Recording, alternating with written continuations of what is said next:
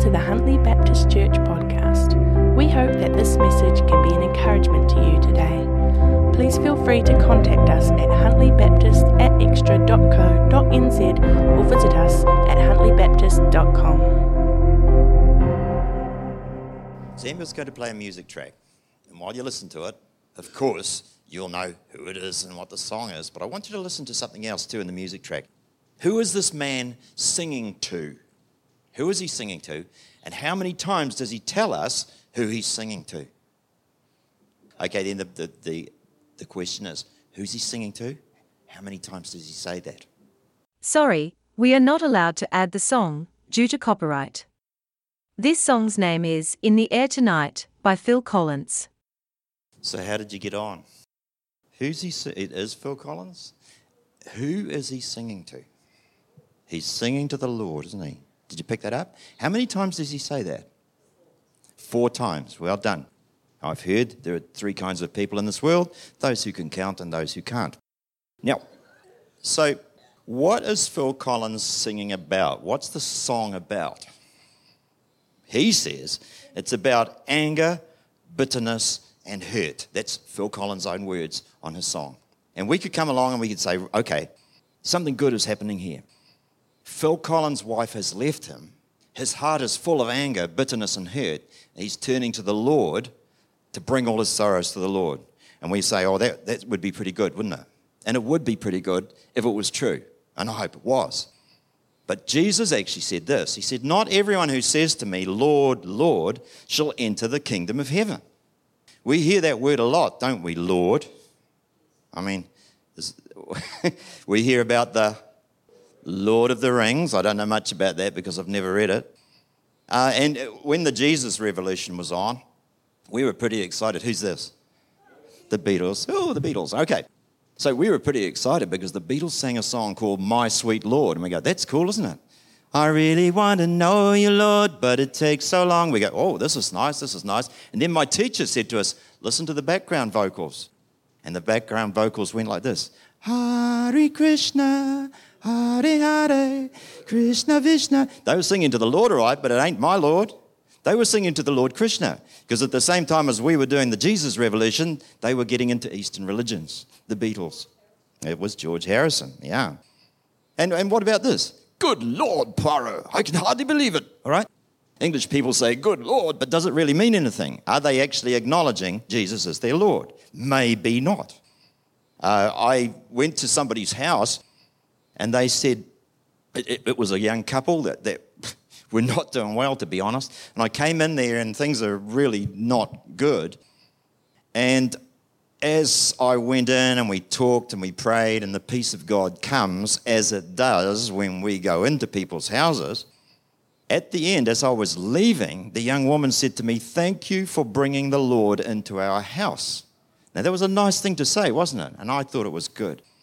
But if you look at the events of the next week, their life kind of fell to bits. Both of their employers were at their wits' end because they were such terrible employees. They were unreliable. They didn't pay their bills. They had debts up to their eyeballs, and they were just about to lose their home. So, on the one hand, they call, the, they call him Lord, the young woman did, and she meant Jesus. I know she did, because that's the Lord I brought into the house. But you have to say, do you really understand what it makes to be Jesus, that Jesus is Lord? Let's have a look at that. Do you recognize that? Who's that? Driving Miss Daisy. And, and, and I couldn't find a picture of, of the chauffeur with the cook, but at the one stage, the, the cook says to the chauffeur, I wouldn't be in your shoes if the sweet Lord Jesus came down and asked me himself. Now, she was a real Christian lady, all right? She was a Christian. But I suggest to you that even she didn't really know what Lord means. Because if Jesus, if sweet Jesus really is her Lord, then if he came down and asked her something, she would do it. Okay? Don't miss the movie if you've never seen it. Beautiful story, a story of true love. Very nice.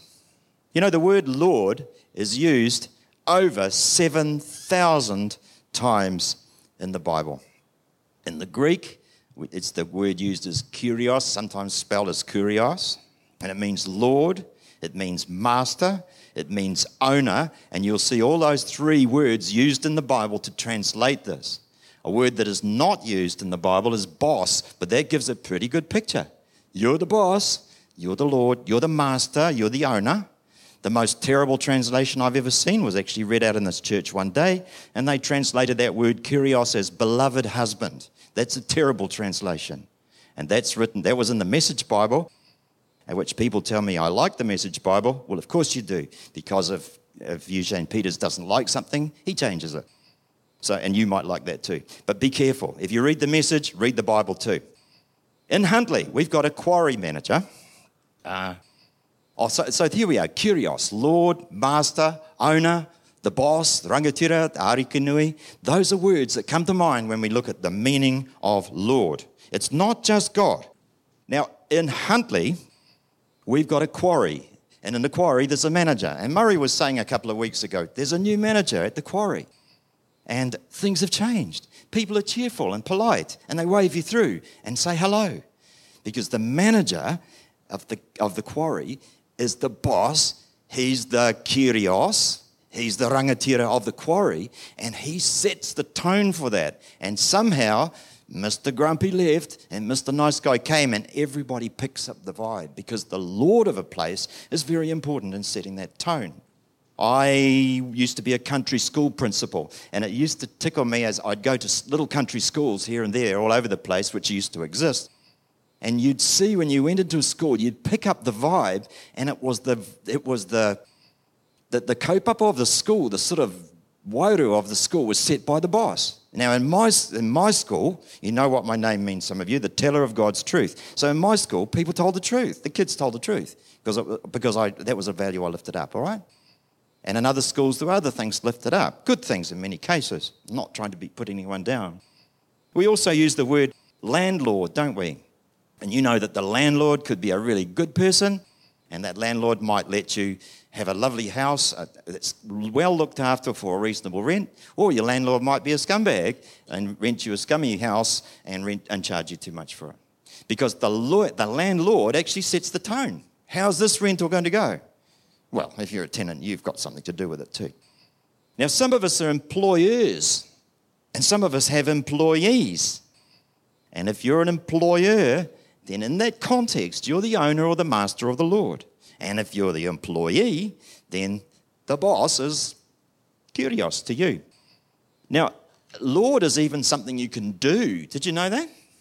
Jesus said this You know that the rulers of this world lord it over their people but among you, it will be different. That's why in church, nobody chucks his weight around. Although I wish I could say to you that it's never happened in any churches ever. It has, but it shouldn't. Now, when people listened to Jesus talking about the Lord, they understood what Lord meant better than Kiwis did. Because in their life, they were used to seeing lords with absolute power when King Herod decided that he didn't want a rival and he killed all the little boys in, the, in a district. And that's a sad sight of their mother trying, the mother trying to save her little boy's life. The boy is killed because Herod does not want to risk any of those little boys becoming king and getting rid of him. You know what? That didn't even make the news because at the time Herod was busy killing off his own sons. He killed one of his wives, his favorite wife, because he's so afraid they're going to try and overthrow him. And when Herod died, he knew he was on his deathbed, and he knew that when he died, the Jews would be really pleased. So he gave orders that 300, I think 300 Jewish leaders were to be arrested and to keep, be held in the hippodrome. And when he died, they were to be killed to make sure that the Jews cried when he died. Herod was a hard man. That would be a, a view of Lord which would be understood to the people Jesus was talking to. And what about in this, in these islands? Well, in these islands, the Maori people understood what Lord means as well. Sir Apirana Ngata is, the, is one of, probably to my mind, one of New Zealand's most brilliant men, or most brilliant people. He was an academic, a politician, uh, and he, he was a Maori activist, a, a wonderful man. But he had a good, he knew, he was born in 1872, and he knew people who'd been around before the Treaty of Waitangi was signed. And he wrote this during the time when the Maori chiefs had authority and there was no authority of British law, the word of the chief was law to his tribe. It was he who declared war. and he who sued for peace. A great number of the people thus disappeared loss of man, loss of land. The chief was separated from his daughter, who was used as an offering to the invaders to bring about peace. It was the chiefs who bespoke this land and gave it away. They had the power even for life or death. End of quote. Now, that's a quote from a highly recommended booklet that Sir Apirana Ngata wrote in 1922 to explain the Treaty of Waitangi. And because he, because he knew people who were around when the treaty was signed, because he was very connected, because he could hear eyewitness accounts, I highly recommend his booklet as having a lot more weight than some people who really don't know so much. If you would like to read that booklet, flick me an email and I'll send you a copy of links so you can see it in English and Maori. Now, as New Zealanders turn away from the Christian gospel, and as New Zealanders turn away from the restraints of God's laws and the country's laws, we see these powerful chiefs again in the gangs. They can do what they like, no one can stop them, and everyone must obey. I've talked about some cruel, powerful lords today, haven't I? But Jesus isn't like them, is he? No, he's not. But because Jesus is kind and loving, does that mean we should obey him any less than the gang prayers? I say no. Lord is actually a meaningful, powerful word. Kyrios, Lord, Master, Owner, Absolute Boss. Te ariki nui. So let's have a look at verse 21. I don't know if that's big enough for you to see. Can you give me a wave if you can read that? Good. That will help me in the future when I'm, I'm making the sizing of this.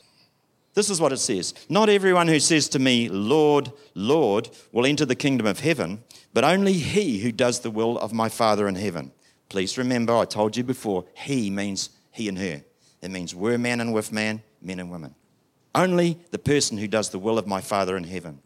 Many will say to me on that day, Lord, Lord, did we not prophesy in your name and in your name drive out demons and perform many miracles? Then I will tell them plainly, I never knew you. Depart from me, you workers of lawlessness. What an amazing thing. Janet and I, before we were married, we went to a seminar, and the man running it was called Don Basham. And the, the topic of this conference was on true and false prophets. And this is what Don Basham said Many false prophets start out well. God gives them wonderful giftings, and they begin to serve God. But as time goes on and they begin to get a sense of their own self importance, their morals begin to drift.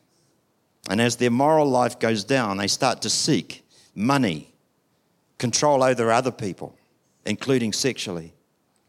But here's the strange thing their gifts are retained. So you can have somebody stand up who still has a prophetic gift, who still has words of knowledge, who still has a powerful teaching gift, and yet behind the scenes, their moral life is a shambles, and they are actually false prophets. Now, I have a gift in teaching, that's what I do. But please don't think that because I continue to be good at teaching, that means my life is in order. They're separate things. Now, I go, how can that be? Why would God continue to, put, to, to, to give these gifts to these people? I don't know the answer, all right? But I'll tell you from my experience, I think Don Basham is right. Don Basham said, You want to know if somebody's a false prophet or a true one? Then you look at three things. Number one, look at his finances. Are they in order? Number two, look at his wife. Is his life, is, his, is he true to his own wife? And number three, go to his hometown and see what people say about him there. That doesn't sound very spiritual, does it? But that's Don Basham's advice. Jesus says this, picking up from verse 30, oh, sorry, verse 15. Beware of false prophets. They come to you in sheep's clothing, but inwardly they are ravenous wolves. By their fruit you will recognize them. Are grapes gathered from thorn bushes, or figs from thistles? Likewise, every good tree bears good fruit, but a bad tree bears bad fruit. A good tree cannot bear bad, bad fruit, and a bad tree cannot bear good fruit. Every tree that does not bear good fruit is cut down and thrown into the fire. So then, by their fruit, you will recognize them. And the fruit isn't always the religious stuff, is it? the first time my mum ever came into this church, we had a speaker who I will call Mr. Doom. And he stood up the front and he, he gave a, a sermon about how terrible the world is and how it's all going to the pack and everything's bad, the government's bad, the stuff they teach kids in school now, oh, I just don't know, it's terrible, terrible, terrible. And that's all he said. And then he, that was the end of that. And my mum said, Well, that wasn't very positive, was it? There wasn't much hope in that message, was there? And mum was right. Thank goodness mum came back for another shot. But if, if that had been, if she wasn't like that, that might have been the last time we saw her. But you know what? It wasn't long after that that Mr. Doom's wife and children left him for the same reason that his first wife and children had left him. Because he was a violent man. That's why. And he beat up his wife. You see, by their fruits, you know them.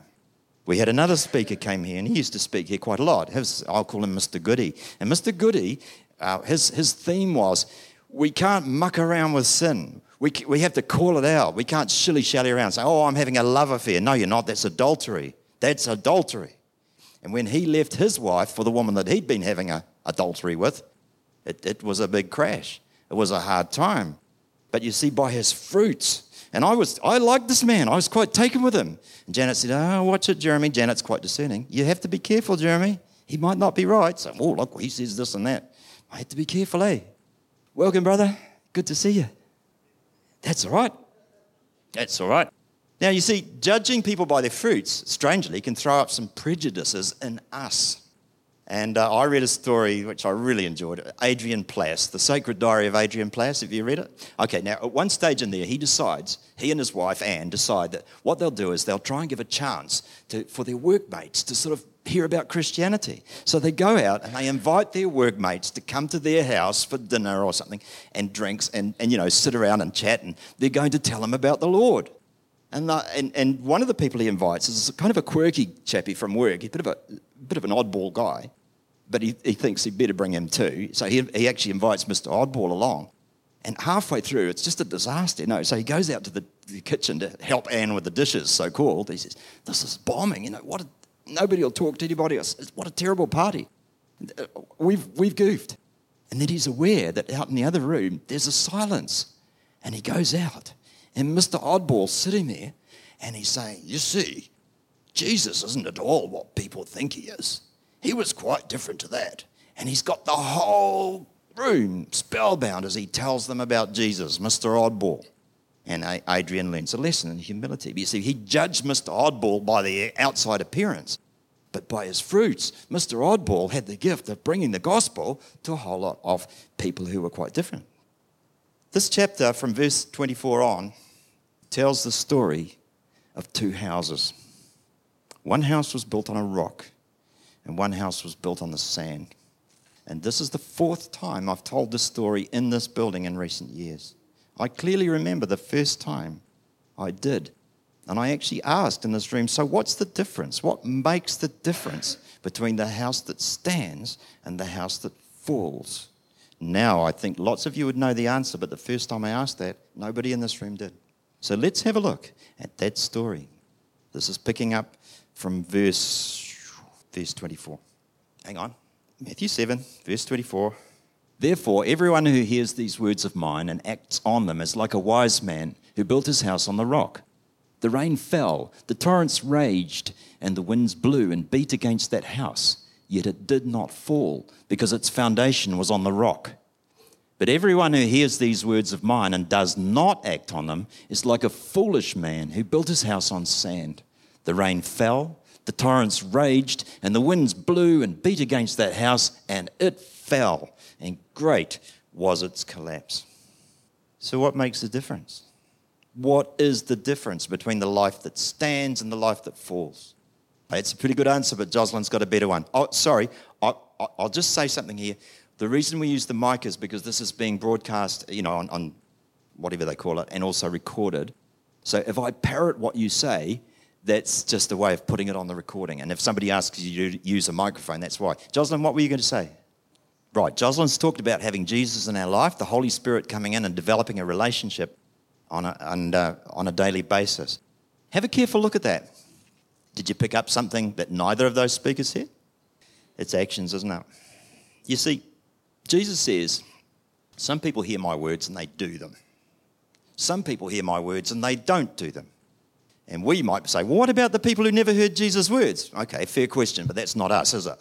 So we'll leave that one parked over there somewhere. The thing about you is you've heard Jesus' words, and I have too. So what are we going to do? Are we going to do it?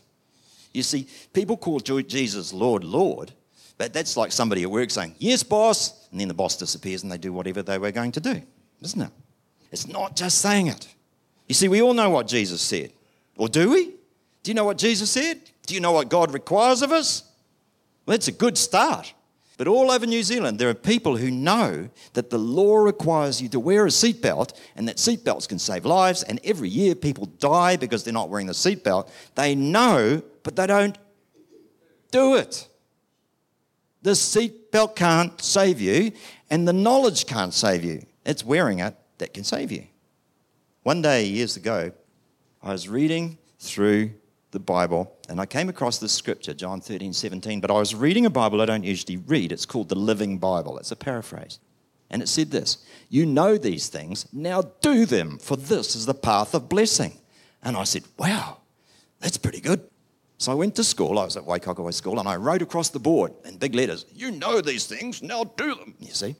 And I, when the kids came to school, I said, Oh, I've got a memory verse for you. Look at this. And we all chanted it out. And it became the mantra of our school. So a kid starts to do something which wasn't quite right. And I'd say, hey, what's going on here? You know these things. And the chorus in the class was, now do them. It was fun. You would have liked it. You know these things. Now do them, said everyone. They thought they were really clever. I don't know if they did what they were told. I believe, and this is from experience, that there are two ways that God blesses us. As I say before, as I've often said, I hope you can tell the difference between what the Bible's saying and what I'm saying. Weigh up what I'm saying and just swallow what the Bible's saying. But I believe God blesses us in two ways. One is that we follow His ways, we follow His advice, we follow His commands, and that brings its own reward. My grandfather, Sidney Bamfield, did that. He did not believe in God. He did not have the daily walk with Jesus and the Holy Spirit. But because of the era in which he was raised and because of his society, he did what Jesus said. He told the truth, so people trusted him. He paid his tax, so he didn't need to worry about the tax man. When his marriage got tough in his 40s and it was hard to hold that marriage together, he did hold it together, which meant that him and my nan ended up their lives as such good friends because they stuck in when times got tough. Many, many ways, my grandfather's life prospered because he heard the words of Jesus and he did them, even though he didn't believe that Jesus was the Son of God. How strange is that? When he was 97 years old, my grandfather received Christ in a personal way and his life changed. There was a lightness, there was a change which people could see. And uh, we're going, hmm, but he didn't do it sooner. It is, but however, in, in eternity terms, I guess that doesn't really matter, does it? So that's number one. If we follow God's ways, if we do what Jesus said, then our house stands, our life works. But here's the other reason God blesses us, or the other way He just does. He just does. Sometimes I go, well, why did God bless me like that? It wasn't because I followed instructions or did anything particularly right. God just goes, I think I'll give you something nice. And He just does. Do we deserve it? No, we don't deserve it. Are we complaining? No, we're not complaining. We like it when God blesses us. And if you get that feeling sometimes, you go, wow, I don't deserve this. God's been so good to me. I was such a mess, and here I am, you know. That's, that's good. That's God. Let's have a look at verse 13 and 14. Enter through the narrow gate, for wide is the gate, and broad is the way that leads to destruction and many enter through it. But small is the gate, and narrow the way that leads to life, and only a few find it. Have you ever heard the expression, the straight and narrow? This comes from a misunderstanding of this Bible text. This is not a biblical expression, but it's caused by a misunderstanding. I'll explain that. You'll understand it. You see, this, that's a straight and narrow path, isn't it? And it looks pretty darn nice. In fact, If it wasn't raining this afternoon, I'd like to go there and walk down that path. It's inviting. But the Bible does not say that God's path is straight and narrow. It says something quite different. I'm going to put the King James Version up because this is where the saying comes from. Enter ye in at the strait gate, for wide is the gate, and broad is the way that leadeth to destruction, and many there be which go in thereat. Because strait is the gate, and narrow is the way which leadeth unto life, and few there be that find it. Strait is the gate. If you look closely at that word, can you see it? It's not the ordinary word straight, is it? See? S T R A I T. That's not that kind of straight. What does that mean? What is that word? You know, all over the world, most people go, Well, I don't know what that word means. Is it like dire straits? Yes. Is it like wearing a straitjacket? Yes, it is like that. But apart from that, what does it mean? But in New Zealand, we know what a strait is, don't we? We know what strait means because we have a strait that rules our lives. The ferry breaks down, half of New Zealand comes to a halt. It's too stormy for the ferries to run. And what you can see there is that New Zealand is, is two great big islands that run a thousand kilometres from north to south, roughly. And what you've got there is two mighty oceans. You've got the Tasman Sea, one of the roughest oceans in the world, on one side. You have the mighty Pacific Ocean, Te Moana Nui a Kiwa, on the other side which has its, and, and each ocean has separate weather systems and separate tides. And when you get to Cook Strait, it's narrow, and it's the only chance in a thousand kilometres that the two oceans have to get at each other. No wonder Cook Strait's so crazy. No wonder it's such a rough street, a stretch of, of, of water, even by world standards. And what you've got there is conflicting currents You've got crazy tides which kind of bump into each other halfway through. You've got a powerful body of water and trouble, and that is the strait that the Bible is talking about. That's the meaning of that word. It means literally narrow. Narrow is the gate. But I'm putting this picture in. Please be careful. This is Jeremy talking, all right? The Bible doesn't talk about Cook Strait. Now let's have a look at that. We know a lot about the Cook Strait, and us older ones can still remember that incredible feeling of horror in the early days of New Zealand television as we sat in front of our television screens and watched our beautiful new roll on, roll off ferry, the Wahine, sink before our very eyes. We couldn't believe it. You may well have known people who were on that ferry. I certainly did. People from our church were on it. New Zealand was a small country, and so many people knew who were on it. People died. People got off that ship alive and were dashed right across the harbour and smashed to pieces on the rocks. A terrible tragedy that shook New Zealand. Because I want to tell you, strait does not mean easy. And the strait the Bible talks about doesn't mean that it's a nice, easy path. Neil and Nikki decided they wanted to go boating in the Marlborough Sounds. But instead of putting the trailer in, uh, in Wellington, and just motoring their boat across, they decided to take the boat on the ferry. That was a wise decision. I suggest you don't ever try to swim the Cook Strait or kayak it unless you really put a lot of safety precautions in time. And you know, we are like that in some ways. There are two mighty kingdoms crashing into each other. There's the kingdom of God, there's the kingdom of the world, and in the middle is us, just like Cook Strait. No wonder our lives are tumultuous. No wonder we sometimes feel we're being pulled this way and that. And sadly, our lives are not without storms, and they're not without shipwrecks, and they're not without losses, and they're not without deaths. This week in my life, this is what's happened. Some of you prayed for a man called Clive who was so hoping that he would be able to come back and see his sister before his cancer advanced too much for him to do so. He died in Australia this week.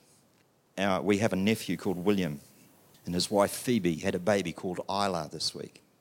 Isla was born, and uh, she didn't breathe for 16 minutes. They managed to resuscitate her, but she's fitting badly, and the doctors say she has severe brain damage. Meanwhile, Phoebe is so badly injured in the birth that she's in hospital struggling herself. This is not an easy week for our family. Luana was at work and she was uh, she became unconscious after a heavy fall on the concrete with her head. And so Luana's fighting head injuries. Uh, we have a member in our church who came to see us on Tuesday, and she's being bullied at work, so much so, in fact, that she's been stood down on full pay while an investigation is carried on. But that's hard on life, isn't it? There's a big fire in Newtown, and some of you may have watched enough to realize that in Newtown, Wellington, the local church was very involved in the fire. Have you noticed that? And that church is my daughter's church. So Esther and James, my daughter and her husband, and, our, and their little boy, they are very involved with those people in the Newtown fire. They are the people they eat with. So that's been a hard, hard week for them. In the meantime, I've had a backdrop of three old ladies who need a lot of care. I have the phone ring. Help, we've got no food. Have you got some food? My power's about to be cut off. My, my car's got the, the light on there and it won't shift properly in the transmission.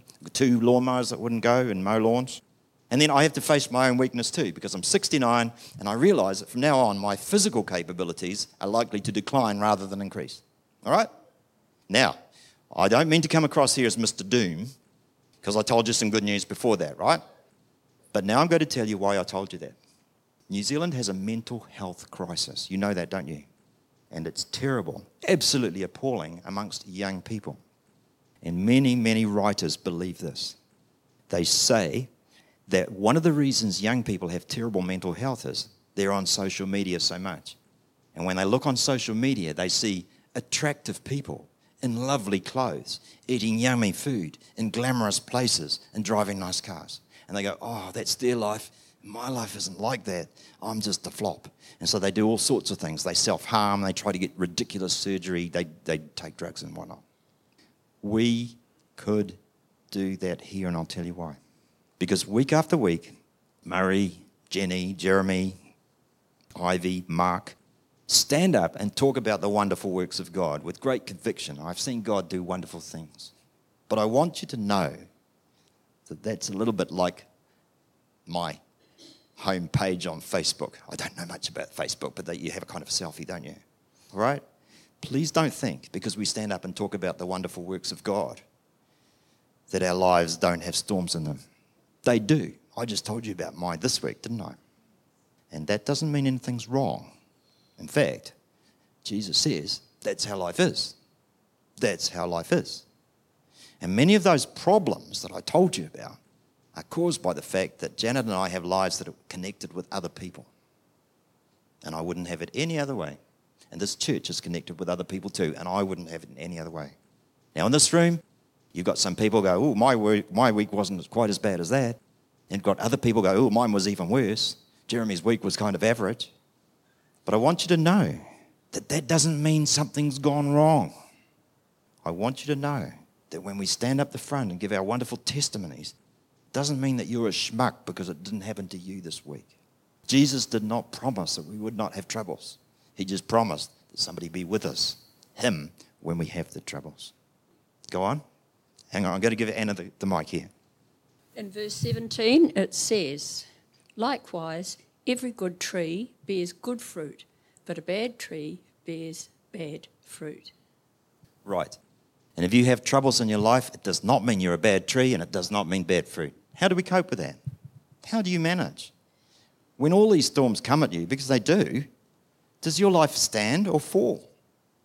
Because I'm still here, so I must have done something right, and a lot of you have too. We heard the words of Jesus and we did them. And as Jocelyn says, although it's not in my sermon today, we develop that day by day relationship with Jesus Christ and the Holy Spirit. Let's have a look at what's next. Not everyone who says to me, Lord, Lord, will enter the kingdom of heaven but only he who does the will of my Father in heaven. What is the kingdom of heaven? Is it a great big sort out at the end of time where Jesus says, All right, you can come into my kingdom and you can't? Yes, it is. It's clear from this that that's what it is. But I want you to know this too. The Bible says in Romans, For the kingdom of God is not a matter of eating and drinking, but of righteousness, peace, and joy in the Holy Spirit. You see, we don't have to wait till the end of time to meet the kingdom of God. That's now. Is that what Phil Collins was looking for? Peace? Because if he was, well, it was, I hope he found it. Do you want to enter the kingdom? Then make the king your Lord. By the way, just saying Lord, Lord doesn't count. Before I finish, I want to explain something. A lot of the scriptures on there have had red letters on them. Did you notice that? That, that they were written in red? That's because they came from a Bible that had red letters for the words of Jesus. So if you saw red letters up there today, that's Jesus Christ Himself giving you a message with His authority. If you heard Jeremy talking, well, that's Jeremy. He's honest, but he could be mistaken. Uh, I want you to know about the authority of Jesus. This is how this chapter ends. When Jesus had finished saying these things, the crowds were astonished at his teaching because he taught as one who had authority and not as their scribes. Today, you know where I spoke with authority because I'm quoting from Jesus. And you know that I made that picture of Cook Strait up myself and hope it helps you. As you go through the storms of life this week, I hope you find that comforting and I hope that you find the peace that Phil Collins was looking for by making Jesus Christ your Lord in all reality and not just in word. Thanks for listening to the Huntly Baptist Church podcast. We hope that it has been an encouragement to you. Please feel free to contact us at huntly.baptist at xtra.co.nz or visit us at huntlybaptist.com.